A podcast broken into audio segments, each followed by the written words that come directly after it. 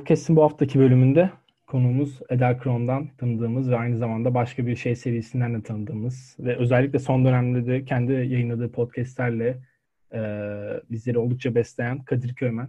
Kadir abi merhaba, hoş geldin. Hoş bulduk, merhabalar Batuhan. Nasılsın abi? Çok iyiyim, teşekkür ederim. Sen nasılsın? Sağ ol, ben de teşekkür ederim. İyiyim. Ee, teşekkür ederim öncelikle davetimi kırmayıp kabul ettiğin için. Valla ben şu anda çok müsait zamanlardayım. Ee, ben de sana teşekkür ediyorum davet ettiğin için. içerik üretmek konusunda bu fırsatı verdiğin için. Teşekkür ederim. Ee, yani bugünkü konumuz birazcık e, Eder Kron'a inmek istedim ben. Eder Kron'daki teknik süreçlere inmek istedim. Çünkü e, ben senin hem podcastlerinin hem de e, tweetlerinin vesaire yazılarının, içeriklerinin takipçisiyim.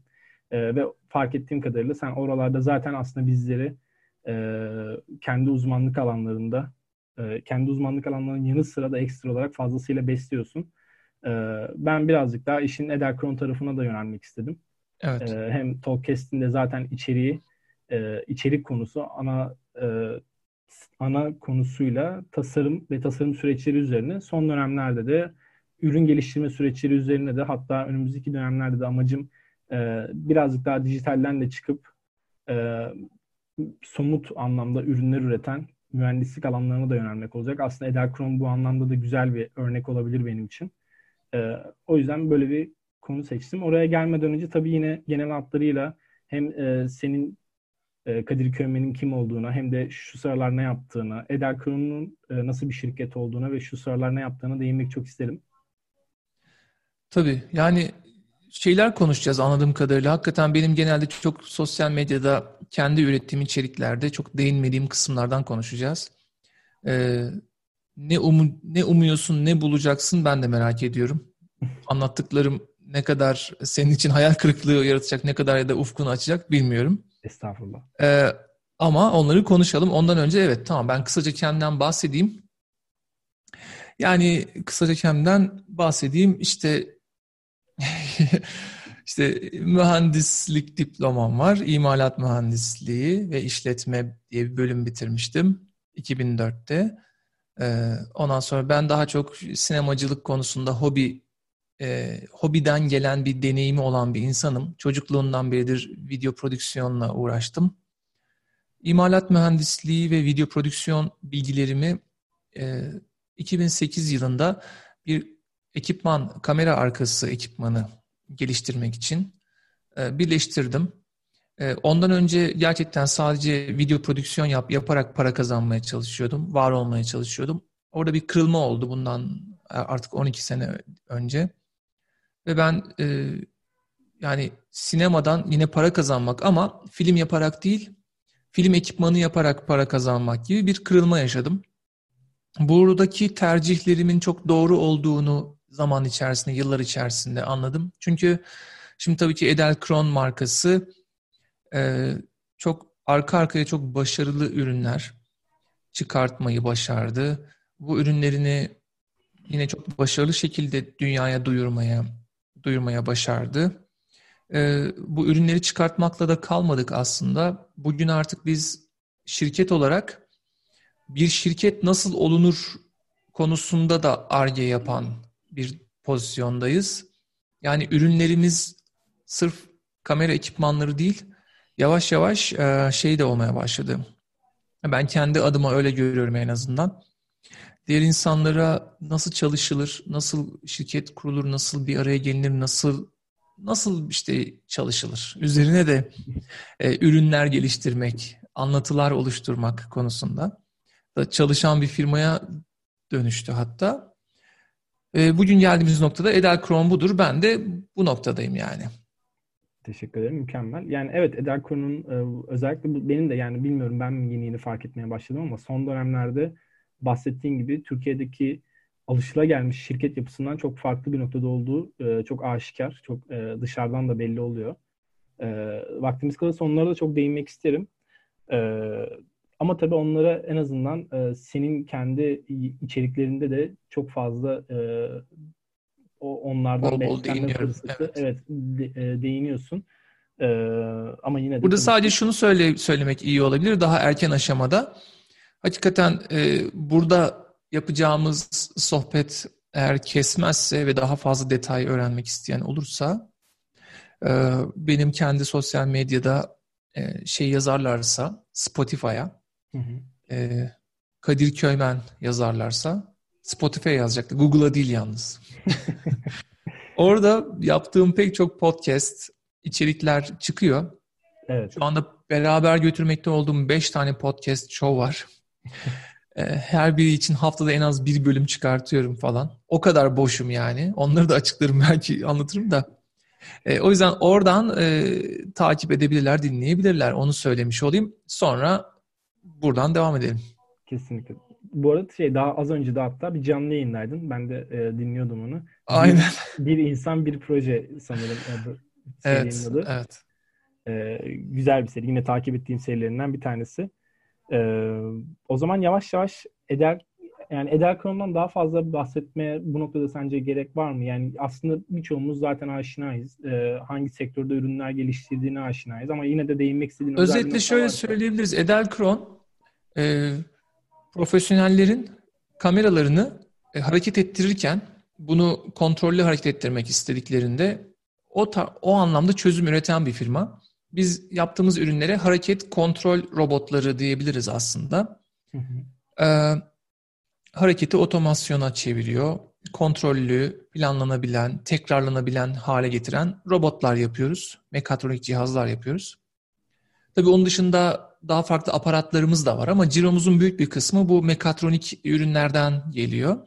Hı hı. Ee, dünyanın her yerine e, ihracat yapan bir firmayız. Ciromuzun yüzde ikisi falandır Türkiye içerisinde.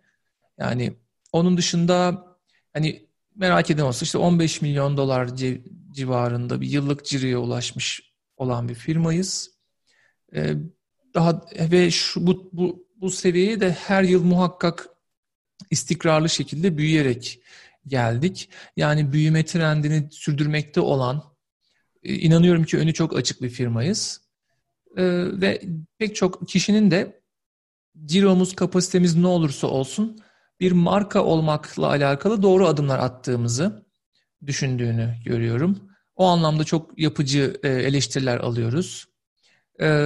Ondan sonra işte bizi çok başarılı dünyada global markaların yarattığı o vibe'ı, o şeyi yaratan firmalarla bir tutuyorlar. Ve o yüzden Edelkron'u böyle tanıta, tanıtmak mümkün diyebilirim. Mükemmel. Yani bunları e, bir Türkiye şirketinin başarmış olmasını duymak da e, direkt şahsın şahsen kurucusu kurucusundan duymak da çok e, mükemmel bir şey açıkçası. E, tabii ben de bir e, o sizin ürünler ürettiğiniz sektörü bir profesyonel değilim ama kendimce birkaç ürününüzü kullanıyorum. E, ve memnunum. E, Povi'den, e, Fonrik'ten vesaire memnunum. Bayağı işime yarıyorlar. Evet onlar bizim daha böyle deneysel, evet. daha konsept projelerimiz.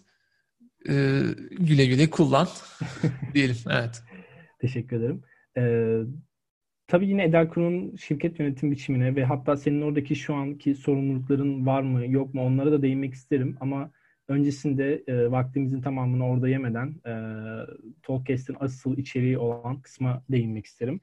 Benim aslında merak ettiğim konu e, dinleyicilerden ziyade kendi adıma da merak ettiğim konu şu. Ben de bir dijital ürün tasarımcısıyım. Ama dijital ürünlerde çalışıyorum ve bizdeki süreçler e, sizdekilerle aynı oluyor mu onu tam bilmiyorum. E, birazcık o süreçleri aslında dinlemek istiyorum. E, sizin gibi mühendislik ürünleri geliştiren, somut ürünler geliştiren e, firmalarda, şirketlerde bir ürünün e, fikir aşamasından tasarıma tasarım aş- e, fikir aşamasından tasarım aşamasına kadar olan süreci, tasarımdan üretime kadar olan süreci nasıl ilerliyor? E, bunları birazcık duymak isterim. İstersen e, öncelikle geliştirdiğiniz belki hani şu an üzerinde çalıştığınız bir ürün var mı bilmiyorum ama daha önceki geliştirdiğiniz ürünlerde bu ürünlerin fikir aşamalarından ve tasarım aşamalarından vesaire bahsederek başlayabiliriz aslında.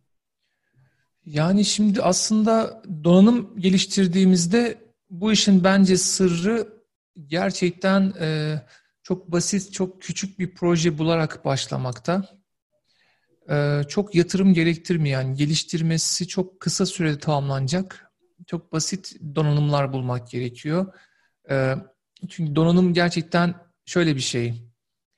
Yani seri üretmek denen bir konu var. Bir tane yapmak değil, bir sürü yapmak gerekiyor. Ve bir sürü yap, yaptığınızda her birisinin belli bir performansta çalışıyor olması gerekiyor. O yüzden aslında seri üretimdeki konu ürünü tasarlamaktan çok daha fazla o ürünü seri üretecek olan sistemi tasarlamak oluyor aslında. Bu da çok göz ardı edilebiliniyor.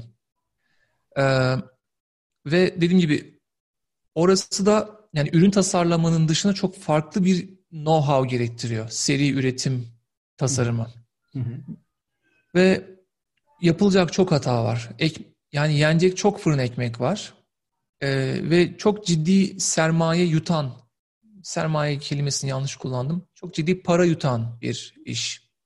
Yani kurana kadar tahmin edilenden çok daha fazla para gömmek gerekiyor. Hele hele ürünün kendisi daha kompleks bir şeyse mekanik, elektronik, yazılım hepsini birden içeriyor. Hem de pek çok yazılım dense çok girit bir yazılım. Çok fazla parçadan oluşan bir yazılım. Elektronikse çok karmaşık bir elektronik.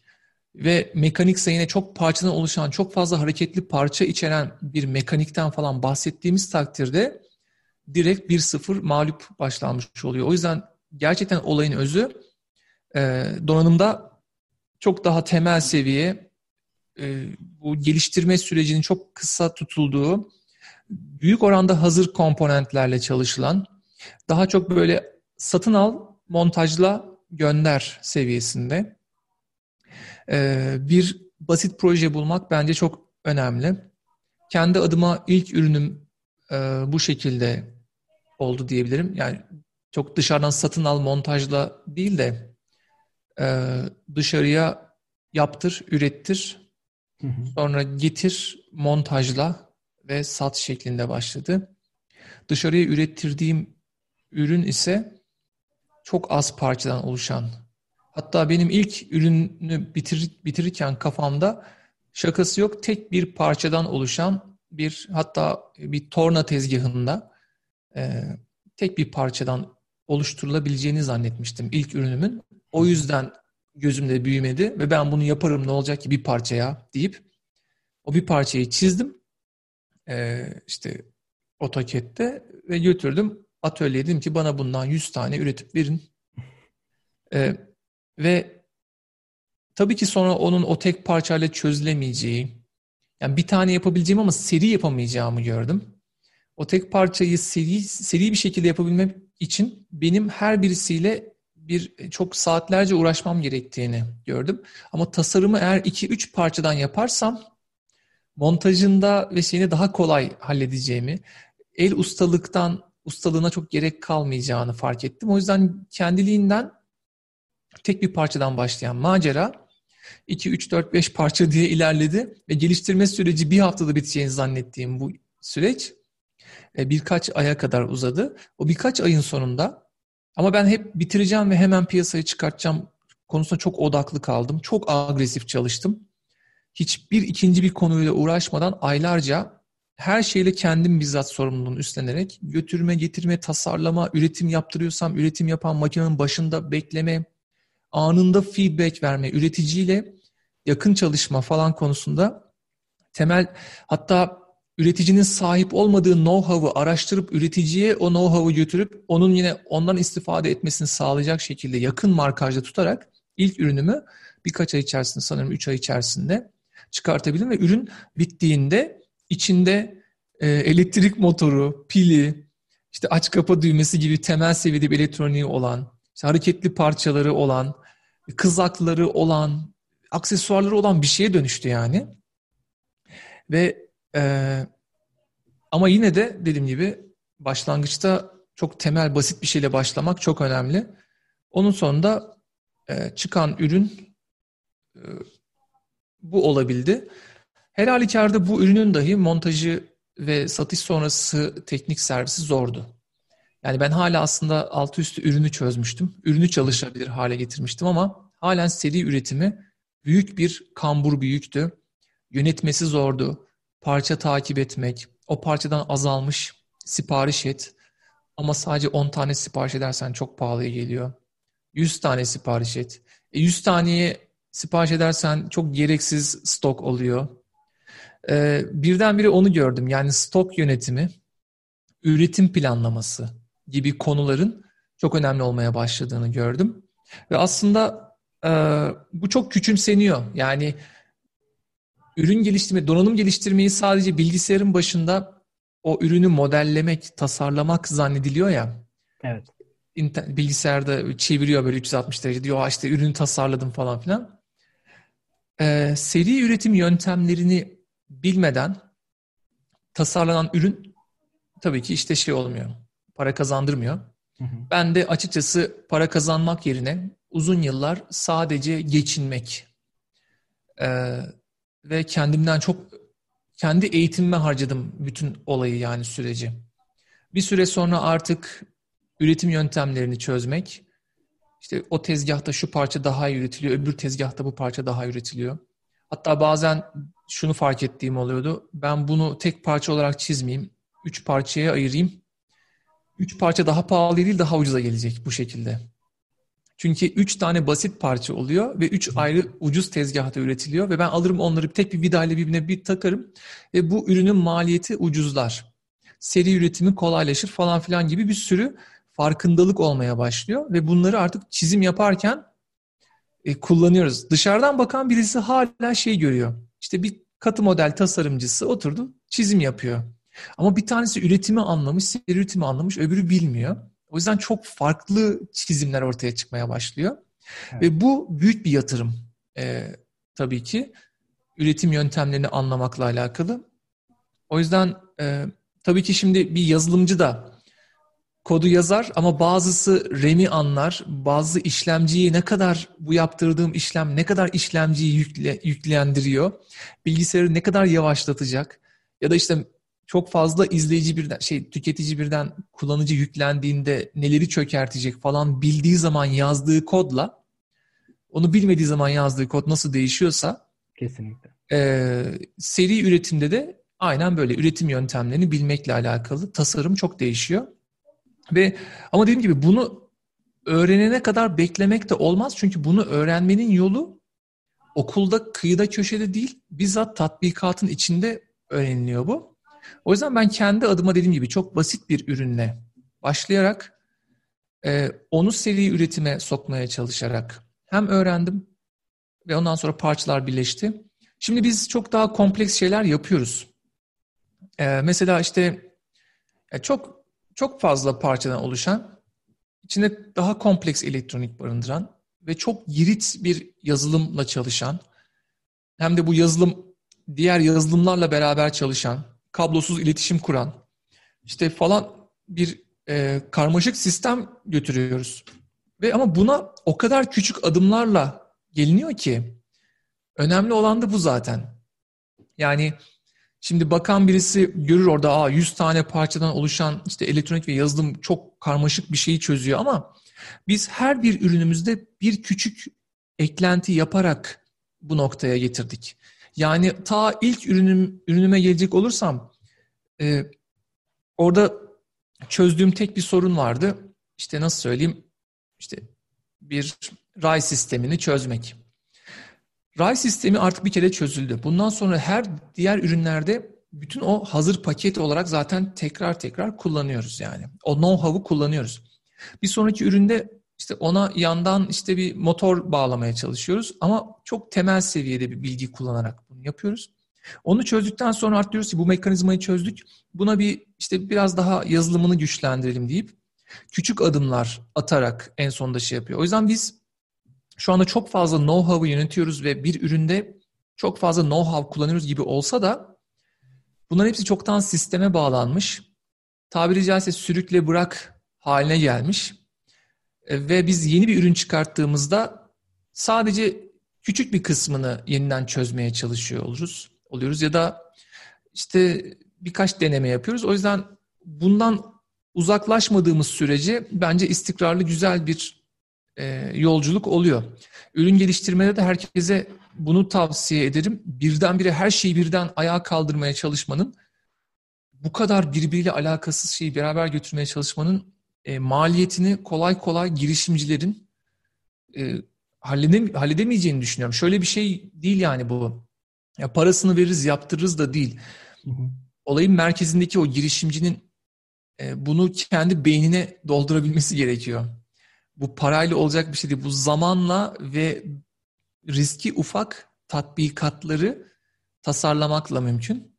Ve projeyi küçük yapmakla yani daha basit yapmakla. Tabii insanlar diyor ki basit projeyle de bu rekabet ortamında nasıl ayakta kalacağız?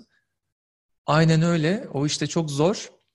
Ee, çok düşük teknoloji bir ürünle gerçekten pazarda var olmaya çalışmak zor. İşte o yüzden zaten girişimcilikte doğru zamanda doğru ürün diye bir X faktör bir şey var. E bu herkesin tekrarlayabileceği bir şey değil. Ben istediğim kadar anlatayım. İşte o kısmını yapılamaz yani. O şanstır. Ben şanslıyım zaten. Ya ben ballıyım. Ben doğru zamanda doğru ürüne denk geldim. Düşük teknoloji olmasına rağmen 2008 yılında sinemacıların çok ciddi bir ihtiyacını çözen yeni bulunmuş bir yöntemle alakalı farkındalığım vardı ve ben bu az önce tarif ettiğim yol ve yöntemi gerçekten kullanabilecek bir koridor yakaladım kendime. Az girişimcilik, şey, az e, mekanik donanım bilgisiyle e, çok yol kat edebileceğim bir koridor vardı. Bu koridorları biz açamayız. Bu böyle piyasanın kendi kendine açıp kapattığı şeyler. Etrafımızı iyi yoklamamız lazım. Eğer bunu yapamıyorsak bunu göremiyorsak her şeye rağmen ben bir şekilde uğraşacağım ve kendi başarılı girişimcilik mücadelemi başlatacağım. Kararı bence riskli bir karar. Onun yerine ben öte, öte yandan şunu tavsiye edebiliyorum. Donanım geliştirmek isteyen kişilerin hali hazırda zaten bu kulvarlara girmiş ve başarılı olmuş şirketlere girmeleri ve bu şirketlerde yer almaları daha güvenlidir. Ha kendileri görürlerse ya acayip bir şey buldum, sektör buldum. İki tane parçayı sadece birbirine takıp acayip satış yapabileceğiz falan gibi şeyler bulunursa ona bir şey diyemem ama o bulunamadığı takdirde risk almamak gerekir derim. Biraz girişimcilik tavsiyesi oldu ama yani bence çok güzel. Öyle. Çok, yani ürün geliştirmeyle bence çok alakalı şeyler söylediğin. Yani benim nezdimde de öyle. E, hatta burada belki bir şey böyle naçizane bir şey de eklemek isterim. Mesela bahsettiğin o koridoru aslında e, şans olarak kabul edersek, şans faktörü olarak kabul edersek mesela e, o faktörü de kovalayıcı bir tavırda, e, tutumda bulunmak bence önemli. Yani şöyle düşünüyorum çünkü e, mesela sen senin adına konuşacak olursak bence sen durduk yere o şeyi bir anda aydınlanmadın ya da bir, bir şekilde bir anda karşına çıkmadı. Belki zaten kovalıyordun, zaten e, düşüncen, hevesin o yöndeydi ve o çabaların sonucunda o koridoru açmayı başarabildin. Hani onu şans olarak varsayarsak şansı kovalamak da birazcık böyle bir şey de var ya ben buna birazcık inanıyorum. Yani şansı kovalarsın ve sonra artık o şansı elde edersin gibi bir düşünceye inanıyorum açıkçası. Hı hı. Doğru tabii ki ama yine de şöyle bir şey var. O koridor açılmıyor da çabamız o koridorun açıldığını görmemizi sağlıyor. Ama biz açamıyoruz bence o koridoru. O evet, piyasada doğru. o kadar çok fazla değişken var ki kendimizi böyle kendimizi koridor açabileceğimizi zannetmek fazla kendimizi büyük görmek oluyor. Çok fazla milyonlarca insanın çok değişik ihtiyaçlarından bazen bazı yerlere darboğazlar oluşuyor ve onu biz yaratmıyoruz. Ama biz görebiliriz. Ve onu görmeye çalışabiliriz ama istediğimiz kadar keskin bir bakış sahibi olalım ve görmeyi öğrenelim. Hala yıllarca beklemek zorunda kalabiliriz. Yani o koridor bir türlü oluşmuyordur. Bir yerlerde bir şey sıkışmıyordur. Bir yerlerde bir ihtiyaç kabarmıyordur yani. Ve biz evet bir olsa göreceğizdir ama hala olmasını sağlayamayız ancak görebiliriz ve görebilsek bile oluşmayabilir. O yüzden işin içerisinde doğru zamana doğru ürün diye bir şey var. Ama biz bunu ömrümüz boyunca bekleyecek de değiliz. O yüzden ben e, yani risksiz şeyler tavsiye etmek isterim herkese. E, girişimcilik konusunun çok büyük bir şans faktörü olduğunu hatırlatmak ve geri kalan insanlara başarılı organizasyonlarda haklarını yedirmeden bir araya gelmenin daha mantıklı olduğunu hep düşünüyorum. Ee, yani donanım geliştirmenin tamamını öğrenmeden ben geleceğim. Bir kısmını bana biliyor olarak geleceğim. Genel olarak bir fikrim olarak geleceğim ama geleceğim burada yani bana öğreteceksiniz. Ben de elimden geleni yapacağım. Ee, yapısı da yani sanki toplum içinde daha iyi, birey içinde daha iyi. Çok göz kamaştırmıyor gerçi gidip bir yerden gidip bir yerde çalışın demiş oluyorum aslında özetle dolan başlı şekilde. Çok göz kamaştırmıyor. Ee, ama öbür türlüsü de öyle bir çılgın bir şey ki Yani ben bu kadar farkında olsaydım e, bunu bu kadar yapamazdım yani. Başıma gelecekleri bu kadar bilseydim, bu kadar e, pişman olacağım bilseydim e, yani yapabilir miydim emin değilim yani. E, o yüzden şimdi bu, bu kadarını bildikten sonra insanlara gönül rahatlığıyla söyleyemiyorum, tavsiye de edemiyorum. Ve her şeye rağmen ben tünelin öbür ucundan sağlam çıkmış olabilirim ama e, yani girişimci mezarlıkları var yani bir sürü. Yani yüzlerce binlerce ve benden daha çok efor göstermiş olduğu halde daha da çok canını dışına takmış olduğu halde tünelden geçememiş olanlar da olabiliyor. Çünkü konu çaba değil, konu ne kadar çok çalıştığında değil, doğru zamanda doğru ürün koridorların açılmış olması. Ve bazıları çok dar bir koridor görüyor. Evet var. Diyor ki ben buradan iteklersem bir şey açarım diyor. Ama piyasa işte, piyasanın diğer aktörleri, müşterilerin o anki ihtiyaçları, bir şeye ne kadar değer verdikleri falan gibi çok karmaşık bir piyasanın içerisinde iki kat çabayla bile e, girişimci mezarlığının yeni üyesi olmak zorunda kalabiliyorsun. O yüzden ben bu girişimciliğin bu tarafını küçümsememek gerektiğini, her zaman en akıllıcasının ya beraber çalışmayı öğrenelim, başarılı şirketlere katılmayı öğrenelim ama orada hakkımızı yedirmeden çalışalım. Ve çok büyük projelerle uğraşan şirketlerin, çok büyük organizasyonların küçük bir parçası olalım. Ama o bile benim kendi başıma bir girişimcilik mücadelemden beni daha fazla doyurabilir, daha çok güvenceye alabilir, daha çok manevi mutluluk da verebilir. Sadece biraz risk oyununda e, kapattığımız, beğenmediğimiz o şeyleri o kadar da ikinci plana atmayalım yani. Onların kıymetini fark edelim demek istiyorum. Kesinlikle süper. Ee, yani aslında birazcık e, büyük girişimlerin içerisinde kendi ufak maceralarımızı kovalamanın e, daha e, diğerine nazaran daha garanti ve daha mutluluk verici olabileceğini sanırım söylüyoruz burada. Evet, evet. Gerçekten öyle düşünüyorum ben de. Süper. Aslında e, söylediğin şeyleri birazcık da böyle kendi e, tarafındaki süreçlerle karşılaştırıyorum ve çok fazla eşleştiğini düşünüyorum. Özellikle e, ilk ilk söylediğin, daha konuşmaya yeni başladığımız dönemlerde söylediğin e, o ürün geliştirirken birazcık daha o hem süreci optimize etmenin hem fikri optimize etmenin ne kadar e, daha garanti, daha sağlıklı bir yol olduğunu e, çünkü mesela bizim sektörde de bizim tarafta da yani biz hep bizim taraf diyorum ben işin birazcık daha dijital tarafında olduğum için yoksa zaten aşağı yukarı aynı işlerdeyiz. E, bizim tarafta da aslında hem süreci hem de ürünü optimize etmenin günün sonunda ne kadar faydalı olduğunu çok fazla karşıtlığını alıyoruz. O yüzden e, iki tarafta bende bayağı fazlasıyla eşleşiyor. Teşekkür ederim. Ben de teşekkür ederim. Ee, bir de şey konusu var. Donanım donanım üretmek konusunda genelde çözüm ortakları yerel oluyor. Yani yerli oluyor. Çünkü fiziksel bir şey ürettiğin için fiziksel olarak buraya gelmesi gerekiyor. E buraya gelirken ya da üretirken kendin üretmesen bile hemen yine aynı şehirdeki ya da aynı ülkedeki üreticilerle çalışmak durumunda kalıyorsun. O yüzden de yerel know-how biraz seni kısıtlıyor. Eğer dijital bir şey yapıyorsan mesela rahatlıkla bir library buluyorsun. Yurt dışında geliştirilmiş bir library bulabiliyorsun ve hemen onu kargo falan ödemeden tık diye bilgisayarına alıp hemen ürününün içinde kullanmaya başlayabiliyorsun. Ama işte donanım aleminde bir yerel know-how kısıtlayıcılığı var. Mesela ben ürünü alüminyumu kaplaman gerekiyor. Şimdi kaplayıcı firma Türkiye'de doğal olarak. O yüzden onların know-how'ıyla kısıtlısın. İşte atıyorum Japonya'da muazzam kaplama yapıyorlar. Mesela Japonya'dan lensler geliyor diyorsun ya bu nasıl kaplanmış ya bu metal ama nasıl güzel bir boya bu üstündeki ne kadar kaliteli çizilmez falan filan.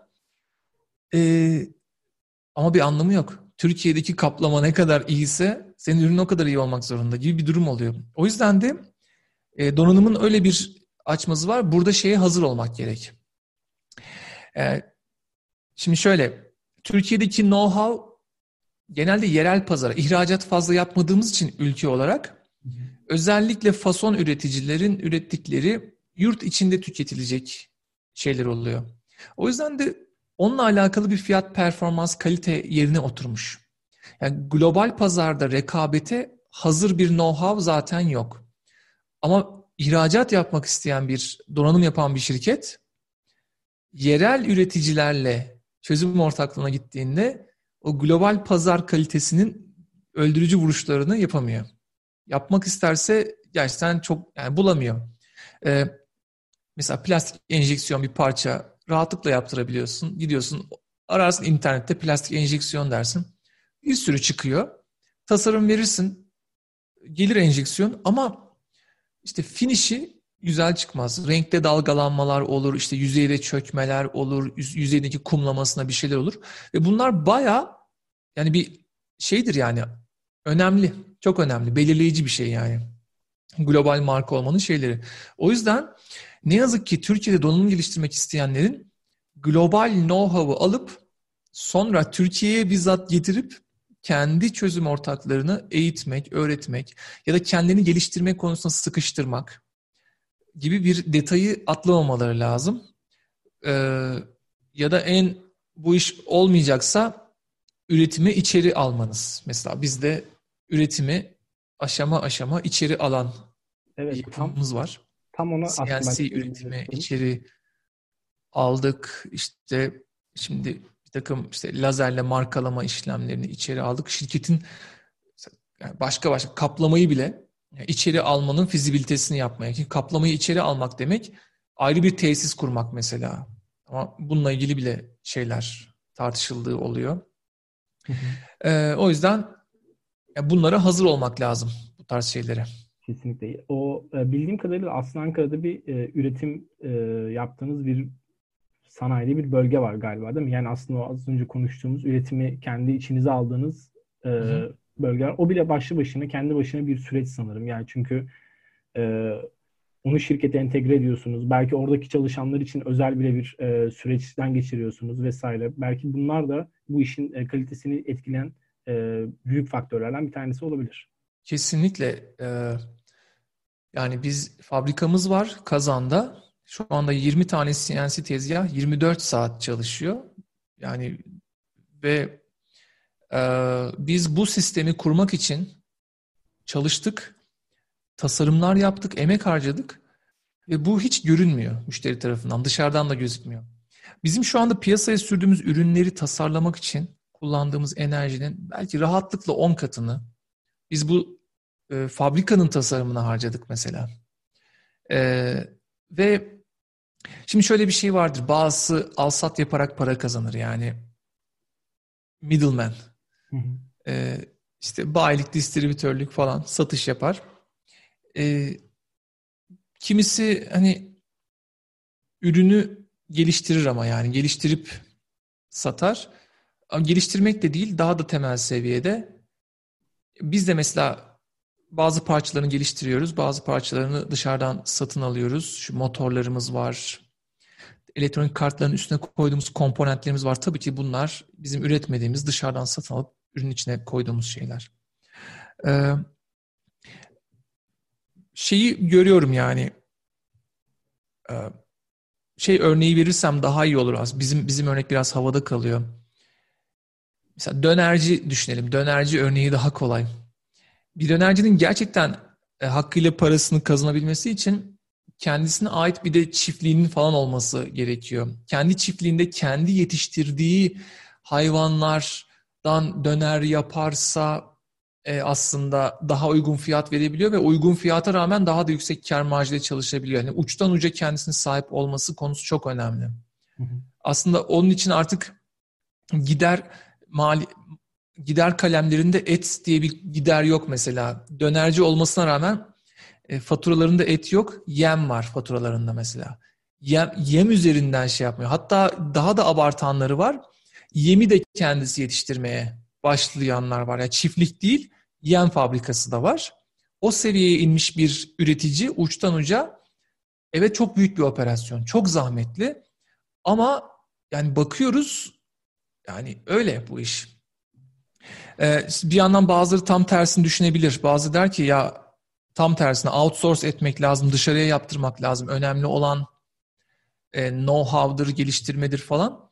Ama ben e, bir ARGE ekibinin, tasarım ekibinin yani mucit bir ekibin bence uçtan uca çalışan bir firmada bütün uçtan uca her yerde iyileştirme yapmasını e, şey buluyorum. Etkili buluyorum. Yani o firma gelsin seri üretimde çok çünkü şeydir ya bir şeyi tasarlayabiliyorsan her şeyi tasarlayabilirsin diye bir laf var yani. Gerçekten tasarımcı kafası öyle. E gidersin ürünü ürünü geliştirirsin. Sonra ürünü geliştiren sistemi geliştirirsin. Sonra onu daha da alt seviyesinde ham maddesinin tedariğini oluşturan sistemi geliştirebilirsin.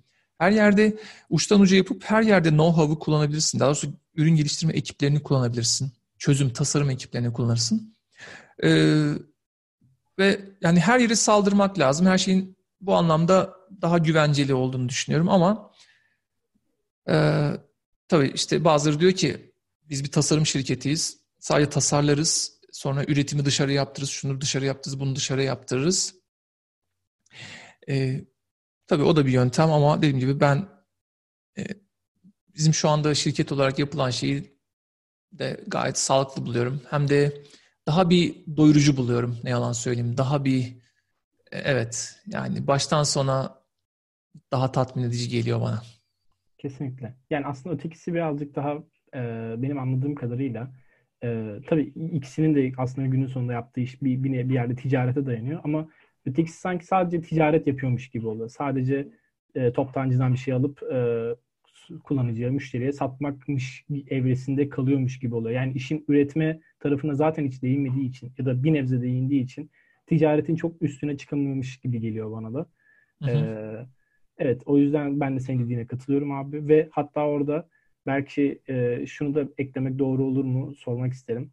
E, bütün bu bahsettiğin uçtan uca e, servis tasarımını e, bir anda yapmak noktasında aslında o ilk konuştuğumuz sizin mesela işte ürünlerinizi tasarlarken her bir üründen aldığınız know-how'ı, experience'ı, tecrübeyi bir sonraki üründe kullanarak onu üstüne iterasyon yapmak noktasında.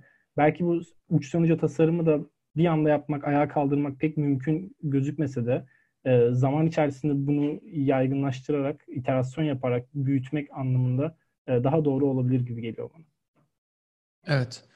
Biz şirket olarak yani gitgide uçtan uca olmaya çalışıyoruz. Üründen başladık, pazarlamasında kendimiz aldık. Bayilerle, distribütörlerle çalışmadık. Kendi tanıtımını kendisi yapan, son kullanıcıya kendisi ulaşan, son kullanıcıya direkt fatura kesen bir şirket olmaya çalıştık. Ondan öncesine doğru da uzunca yıllar dışarıya ürettirdik. Sadece montajlayıp satan bir şirkettik. Tasarlayıp montajlayıp satan. Sonra üreten bir şirket olmakla alakalı da e, adımlarımızı attık ve üretmenin de değişik üretim yöntemleri var. O, önce çok güzel bir e, üretim yönetim sistemi geliştirdik. Bir yazılım yazdık kendimize. Akıllı. iyi kararlar veriyor. Ve bu şu anda CNC üretim yöntemini yönetiyor. Ama başka üretim yöntemleri de var. Onları da artık hazır hale geldi diyebiliriz. Böyle, böylece şirket adım adım e, her uçta, her cephede ilerlemeye çalışıyor. Ve dediğim gibi yani bunların olumlu sonuçları olduğunu, olacağını düşünebiliyoruz. Bir şey örneği var. Yani Apple mesela kendisi üretmiyor. Dışarıya e, ürettiriyor. Ve Apple gibi büyük bir şirket bile kendisi üretmedikten sonra nasıl hani bunu tavsiye edebiliriz denebilir. Ee, ki Apple'da bir dönem kendi tesisleri falan da vardı diye hatırlıyorum. Hatta böyle beyaz fabrikaları, ütopik böyle fabrikaları falan varken oradan dışarıya üretime geçmiş olması falan. Bu ya istediğim gibi bu tartışılabilir bir konu. Ama ne yalan söyleyeyim e, Apple'ın ürün geliştirme konusunda çok fazla hani orada katabileceği katma değer halen çok fazlayken bütün enerjisini, bütün odağını oraya vermesi de aslında çok mantıklı. Ama orası tıkandıktan sonra ben de şunu düşünüyorum. Her şirket artık ürüne daha fazla katma değer katamıyoruz. Artık ürünün kendisine daha çok feature, özellik ekleyemiyoruz ve oradan değeri arttıramıyoruz. Ama bu şirketin daha karlı olmasını nasıl sağlarız dendiğinde o beyin ekibini bu sefer dışarıya ürettir, ürettirmeye harcadığımız şeyleri artık içeride kendimiz yaparak daha çok ekonomi yapmak, daha kar marjımızı yükseltmek gibi yere yine geleceğini düşünüyorum. O yüzden e, diğer şirketlerin de yani işte Tesla'da yani herkes de kendisi üretmeye çalışıyor. Yani kendi üretmek konusu bazen ertelenebilir. Ama bir yerde tıkanınca daha da yeni bir ürün yapamıyoruz, daha da çok inovasyon yapamıyoruz dendiğinde konu hep şeye gelecektir yani. Üreticiyle çok daha çılgın pazarlık yapmaya ya da hatta tatlı tatlı bir kısmını biz içeride kendimiz üretelim. Bunu da öğrenelim, bunu da yapmaya başlayalım falan konusuna yine geleceğini düşünüyorum. O yüzden yani Apple yapmıyor diye de halen şey olmayabilir, mantıksız bir şey olmayabilir. Kesinlikle katılıyorum. Yani belki bir noktada e, şirketin bir noktasında odağın dışında kalmış olabilir. Belki birazcık dışarıda bırakılmış olabilir ama günün sonunda e, illaki bir dönemde e, bunun ana odak olması gereken durumlar e, oluşacaktır. Katılıyorum sana da abi bu konuda. Bir şey daha ben aslında çok kritik bir konu var. Onu söylemek istiyorum. Bir dönem donanım çok olayın şeyiydi yani. Her şey donanımdı yani. Yazılım diye bir sektör yoktu. Sonra yazılım tabii ki geldi ve baş köşeye oturdu. Hatta donanım denen şey çok ikinci plana kaldı. Çünkü donanım zaten bir bilgisayar, bir telefon falandı. Ee, ve yazılımlar onların içinde çalışıyordu.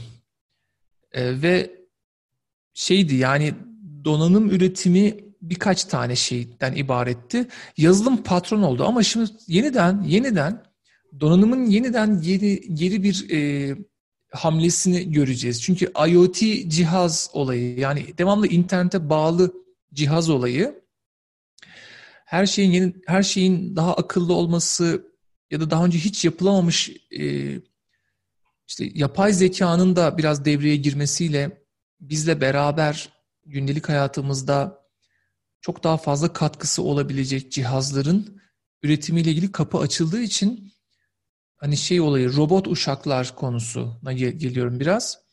Her türlü robot uşaklar çok yeni bir donanım üretim dalgası başlatacak. Ee, ve bunun da çok ciddi talebi olacak. Yani herkesin bir robot uşak konusuna er ya da geç yatırım yapacağını, evinde bir işte herkesin bir evim olsun, bir arabam olsun, bir de robot uşağım olsun.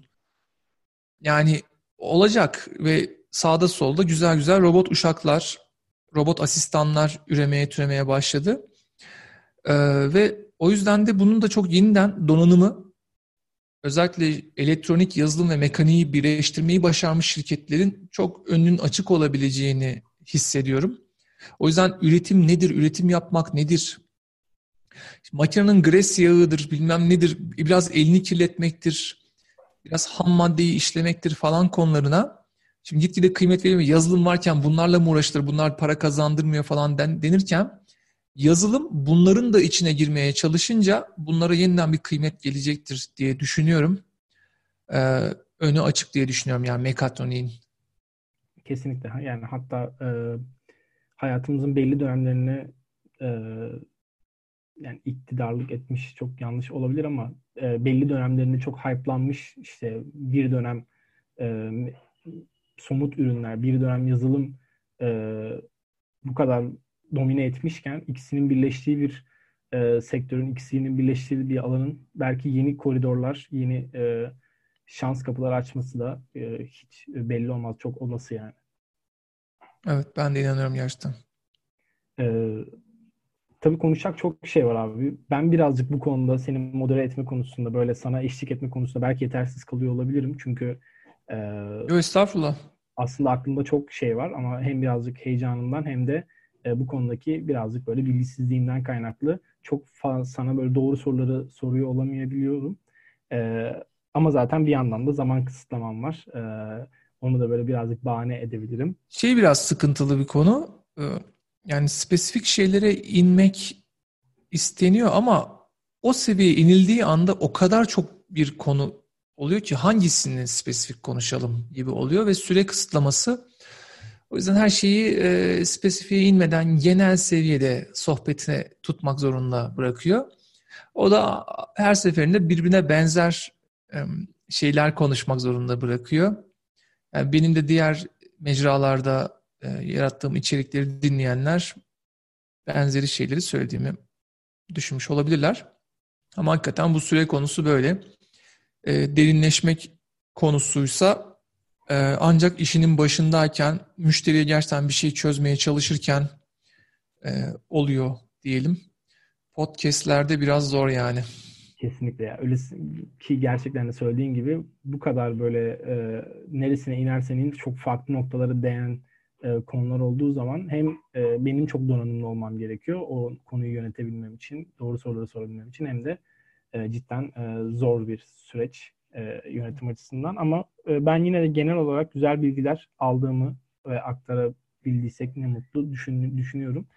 E, ama yine de son bölüme geçmeden önce şeyi sormak isterim. Mesela bunu e, yanıtlamak ister misin bilmiyorum ama Eder konuda şu an bir sorumluluğun var mı? Bir şeylerle uğraşıyor musun? E, yoksa başında konuştuğumuz gibi Eder Kurum'un o e, şirket vizyonuna da değinebiliriz aslında bu noktada. Eder Kron'da ben şu anda bir şimdi yasama, yürütme ve yargı kuvvetler ayrılığı var bizim şirkette.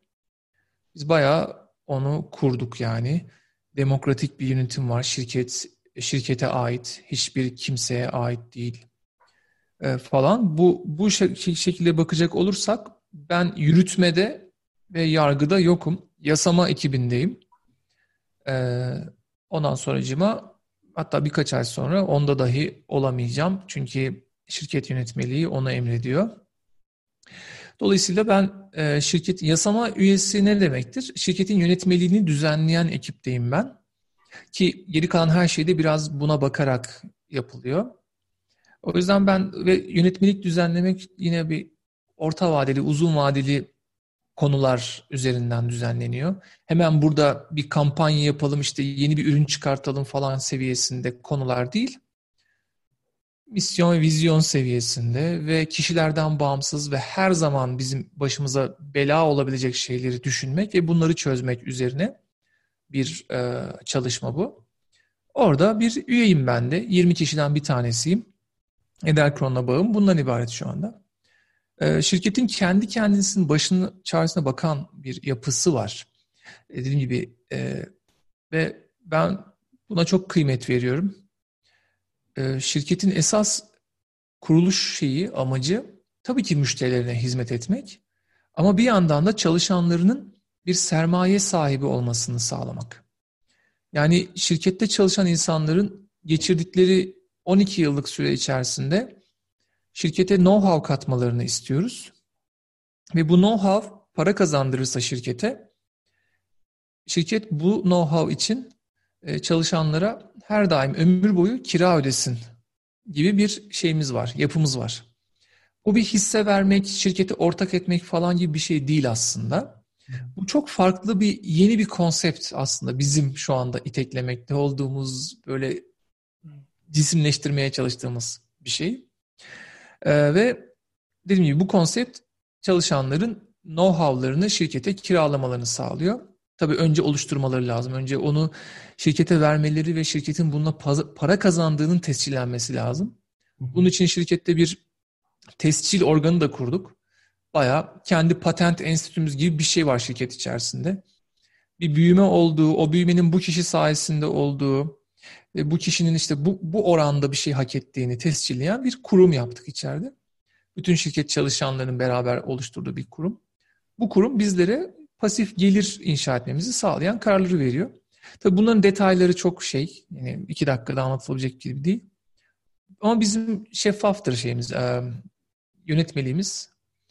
İsteyen bu mekanizmanın tam olarak nasıl işlediğini isterse okuyabilir. karbongroup.com adresinden girip orada yönetmeliğimizi okuyabilirler. E, Edelkron yapısı yani sadece bizim şirkete özel bir şey olsun da istemiyorum ben kendi adıma. Ee, benim de şirketten ayrılmamın, tam olarak ayrılmamın üstünden birkaç yıl geçse, ondan sonra bu süre içerisinde şirketin nasıl da e, yine faydalı bir şekilde büyüdüğünü, böyle hormonlu bir şekilde değil de uzun vadeli düşünen, ayakları yere sağlam basan şekilde büyüdüğünü gösterebilirsek, benim hayalim diğer şirketleri nihayet bu modeli önerebilecek olmamız bir değişim ve dönüşüm başlatmak yani. Klasik şirket yapısı, içinde patronun olduğu, çalışanın olduğu şirket yapısını çöpe atıp herkesin içeride yani bir vatandaşı olduğu diyelim.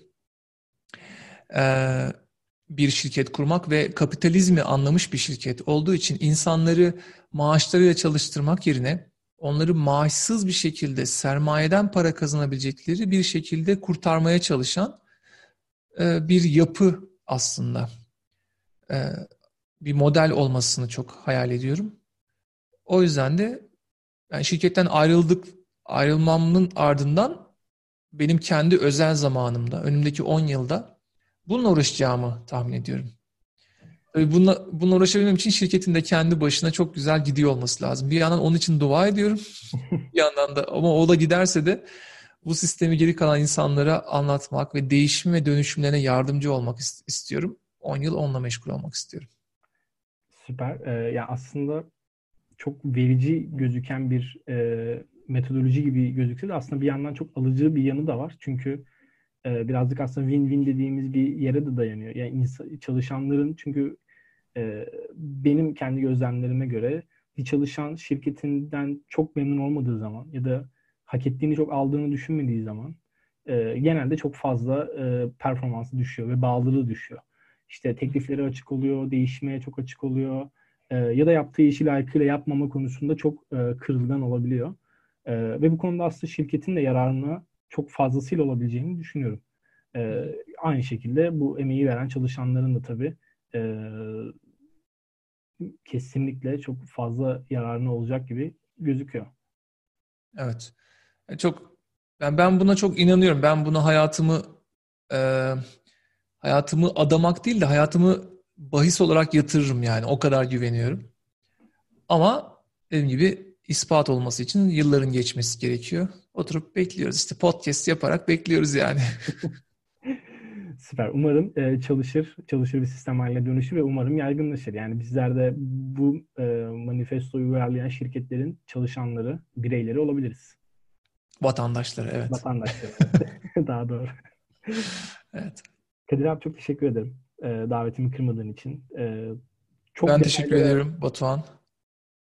E, çok daha fazla konuşacak tabii ki çok şey var. Senin e, bilgi birikiminden faydalanacak çok fazla konu var ama buna ne vakit ne de e, şu an için benim e, yeteneklerim yetiyor diyelim. Ama Estağfurullah. Belki teşekkür ederim. Daha farklı bir konuda tekrar e, bir araya geliriz. Tabii. Beni davet, etti, davet ettiğin için teşekkür ediyorum ben de.